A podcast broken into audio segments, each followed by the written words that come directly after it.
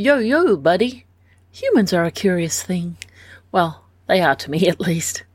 As I lay here in my flower bed, I'm wondering what sort of bed you have. In summer, my family finds a beautiful blossom or two to live in.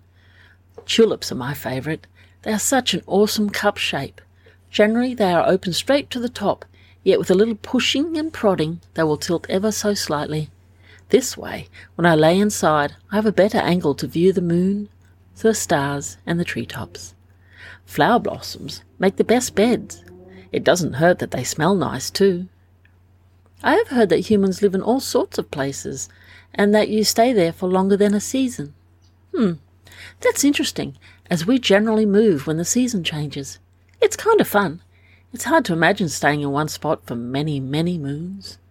Though some wee folk do stay in one place for extended periods of time. Tippy May, my bestie, has been living in the old oak for a long time now. Fairies can get restless. We like to move around, see different things, and make new friends. Is your home in a tree or in a flower? Dippy Doo said that some humans live in solid homes built especially for living in. She said some are made of brick, some of wood, and some are made of metal. What sort is yours? Can it be moved, or does it stay in one spot? How fascinating.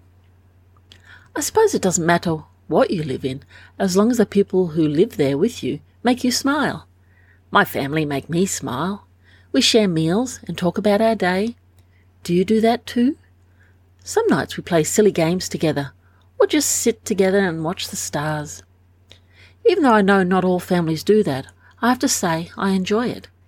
Is there something you enjoy doing with your family? Plenty of my time is taken up with Academy and the unicorns, though I always try to make time for my little sister Blue Bell. It's interesting being an older sister. Showing her and teaching her things is something I enjoy. Being responsible for her and keeping an eye on her often feels like a big responsibility, yet I can't imagine my life without her. When I'm not with her, she loves to explore down in the earth where the brownies and worms are. A nice brownie, Tacky, often shows her the magic of the earth. Secretly, I have snuck her in to see the unicorns, which she thought were okay, yet I think she would have preferred to be playing in the dirt. Not everyone can like the same things in the same way, I suppose. I think Blue Bell will be an earth fairy. Earth fairies are rare, but very special. The way she can mould the clay, talk to the earthworms and the beetles. She has a talent already. There are many good things when you're a big sister, like being proud of your little sister is one. Watching them grow into their own personality and skills is another. Oh well, it's time to go to sleep. I can hear Blue Bell slurping the flower nectar, even if I tell her to wait till morning, which she doesn't. Blue Bell and Jesper both have a sweet tooth, her with the nectar and him wanting molasses in his milk every night since especially since our little adventure. I tell him too much isn't good for him, and it might give him a tummy ache.